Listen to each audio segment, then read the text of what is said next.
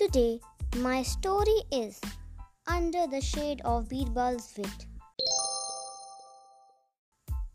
Once, Emperor Akbar was irritated after Birbal cracked a joke. He was furious and asked Birbal never to show his face again in the city.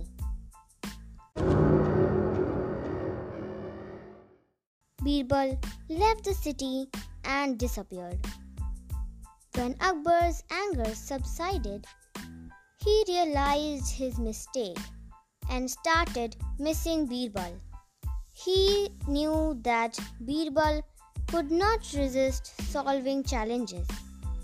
So he announced, I will reward anyone who can walk under sunlight and yet remain in the shade without using an umbrella.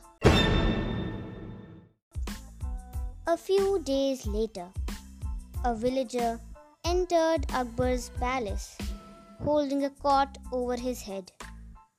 He bowed to Akbar and said, Jahapana, I have come here to collect my reward. Akbar rewarded him and said, Now take me to the person who gave you this idea. Akbar and the villager went back to his village, where they found Birbal living like a farmer.